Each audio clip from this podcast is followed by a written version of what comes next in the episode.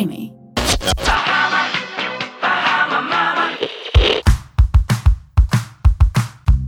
Μάμα in Bahamas. Με τη Βικτόρια Αθανασίου και την Ελένη Ντόκου. Γεια σας! Καλώς ήρθατε σε ακόμα ένα podcast Mama in Bahamas. Το σημερινό θέμα μας είναι διαφωνίες των γονιών στην ανατροφή των παιδιών. Πολύ ωραίο θέμα. Ναι, θεωρώ ότι είναι ένα πολύ ενδιαφέρον θέμα. Αρχικά να πούμε ότι προερχόμαστε όλοι από διαφορετικές οικογένειες, με διαφορετικά βιώματα. Κάθε γονιός έχει αντίστοιχα μεγαλώσει σε διαφορετική οικογένεια με πολύ διαφορετικούς τρόπους που έχει μεγαλώσει. Και αυτό το φέρνει στη σχέση το ζευγάρι. Δεν γίνεται αλλιώς, γιατί ο καθένας φέρεται πολύ διαφορετικά στον τρόπο που έχει μεγαλώσει. Έχουμε μάθει όλοι τελείως διαφορετικά έτσι κι αλλιώς. Ακριβώς και έτσι υπάρχουν και αυτές οι ανταγωνιστικές σχέσεις ανάμεσα στους γονείς, στα περισσότερα ζευγάρια, ή θα μπορούσα να πω και σε όλα τα ζευγάρια. Κάποια στιγμή θα υπάρχει κάποια ανταγωνιστική συμπεριφορά ως προς το εγώ τα λέω καλύτερα, είμαι πιο σωστός, ή ας πούμε η δική μου οικογένεια με έχει μεγαλώσει πιο σωστά, ή αυτό που λέω είναι έχει ναι. βάση. Και ή αυτό δεν, το έχω μάθει από, ε, αυτό δεν το έχω μάθει από την οικογένειά μου, ή εγώ έχω μεγαλώσει έτσι και εσύ έχεις μεγαλώσει έτσι. Να ισχύει αυτό Πολλές πάρα πολύ. Πολλέ φορές και όλα σε...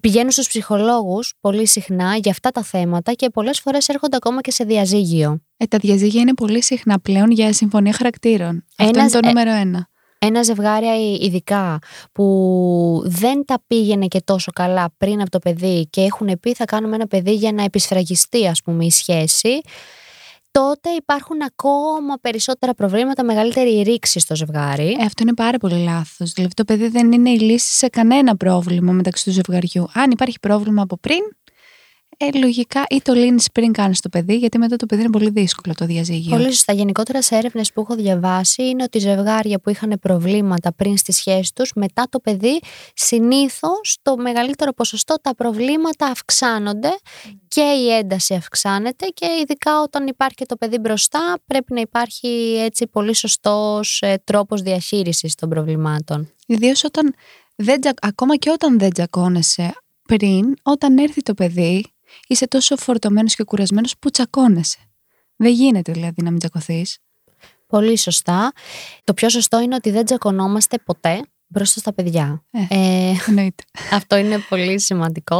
Εντάξει, όλοι κάποιες φορές μπορεί έτσι πάνω στα νεύρα να πούνε κάτι. Απλά πρέπει τουλάχιστον να παίρνουμε λίγο χρόνο. Αυτό που λένε είναι πολύ σημαντικό το να μετράς μέχρι το 10, να ηρεμήσεις και να το κρατήσεις για να το ζητήσεις μετά με τον γονιό.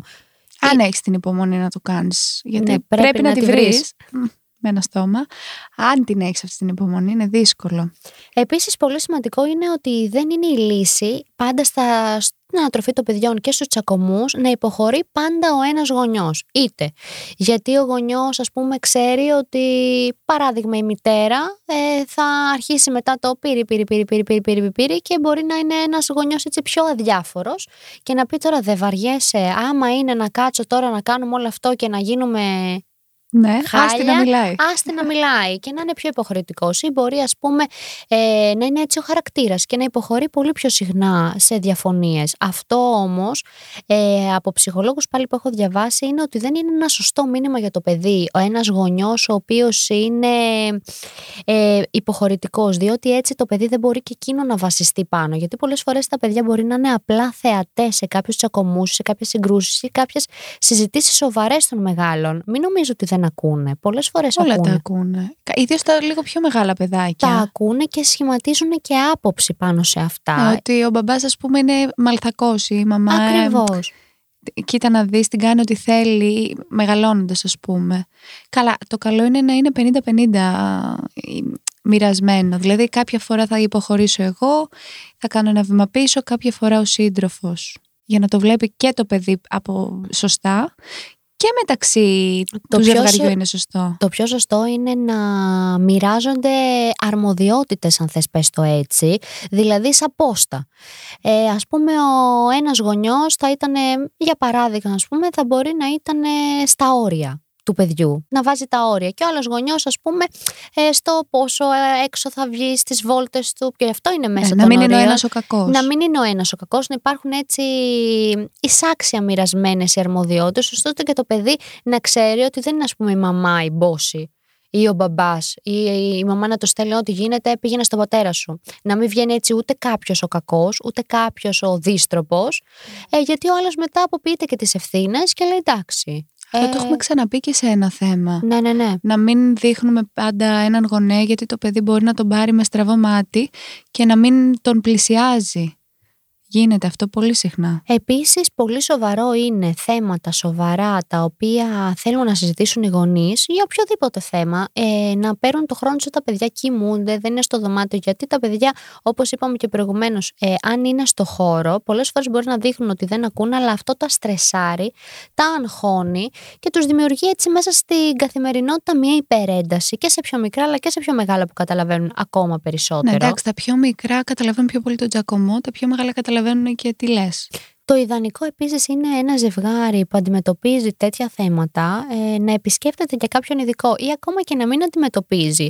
Η σωστή καθοδήγηση στο πώς θα μεγαλώσει ένα παιδί θεωρώ ότι είναι η μεγαλύτερη βάση ε, για να γίνει Σωστό όσο πιο ναι. σωστός άνθρωπος γίνεται χωρίς θέματα το έχουμε ξαναπεί, ο κόσμος φοβάται τους ψυχολόγους και φοβάται να πάει να ζητήσει μια βοήθεια, είτε είναι για το άγχος, είτε είναι για πιο απλά θέματα. Ακριβώς. Εγώ άκουγα μια μιλία μιας ψυχολόγου και έλεγε ότι πολλά ζευγάρια είχαν, ας πούμε, ήθελε μόνο ένας να έρθει και ερχόντουσαν και πραγματικά συζητούσαν κάποια πράγματα που κανένας δεν τολμούσε να τα πει στο σπίτι και τα λέγαν σε έναν τρίτο, που αυτός δεν θα είναι ούτε ένας φίλος του ενός που θα είναι επηρεασμένος. Γιατί πολλές φορές μπορεί εγώ να, να σε πάρω τηλέφωνο να σου πω, Ελένη, Μονίκος μου έκανε το, το, το, το, το.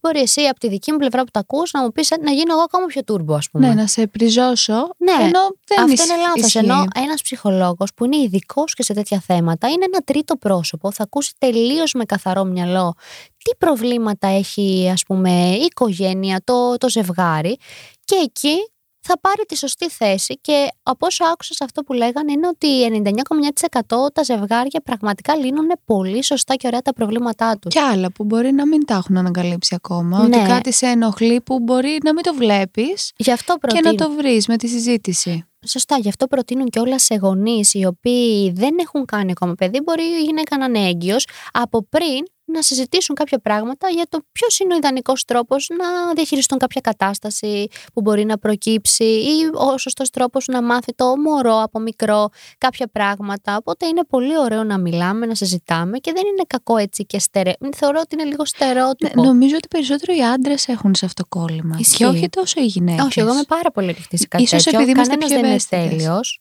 Ίσως γιατί είμαστε πιο ευαίσθητες. Είμαστε πιο ευαίσθητες και προσπαθούμε γενικά να μεγαλώσουμε όσο το καλύτερο είναι τα παιδιά μας. Κάθε γονιός προσπαθεί για το καλύτερο για το παιδί του και πολλές φορές αυτό που θέλω να πω και να κλείσουμε κάπου εδώ ότι εγώ για παράδειγμα είμαι ένας άνθρωπος ο οποίος βλέπει τα λάθη μου ε, σίγουρα δεν μπορώ να πω ότι δεν θα τα κάνω ποτέ ξανά τα ίδια λάθη. Εντάξει, τα καταλαβαίνω. Αλλά τα καταλαβαίνω και είμαι πάρα πολύ θετική στο να δουλέψω πάνω σε αυτά. Αλλά αντίθετα, σε άλλους γονείς, ακόμα και ο σύζυγό μου, δεν μπορεί να καταλάβει και δεν θέλουν να εξελίξουν, ας πούμε, τυχόν λάθη. Οπότε είναι πάρα πολύ σωστή η κουβέντα στο σωστό χρόνο και χώρο, μπορώ να πω. Ναι. Δεν είναι όλες οι ώρες σωστές για να πεις, ας πούμε, το παράπονό σου ή να πεις κάτι και να το δουλέψεις με το σύζυγο.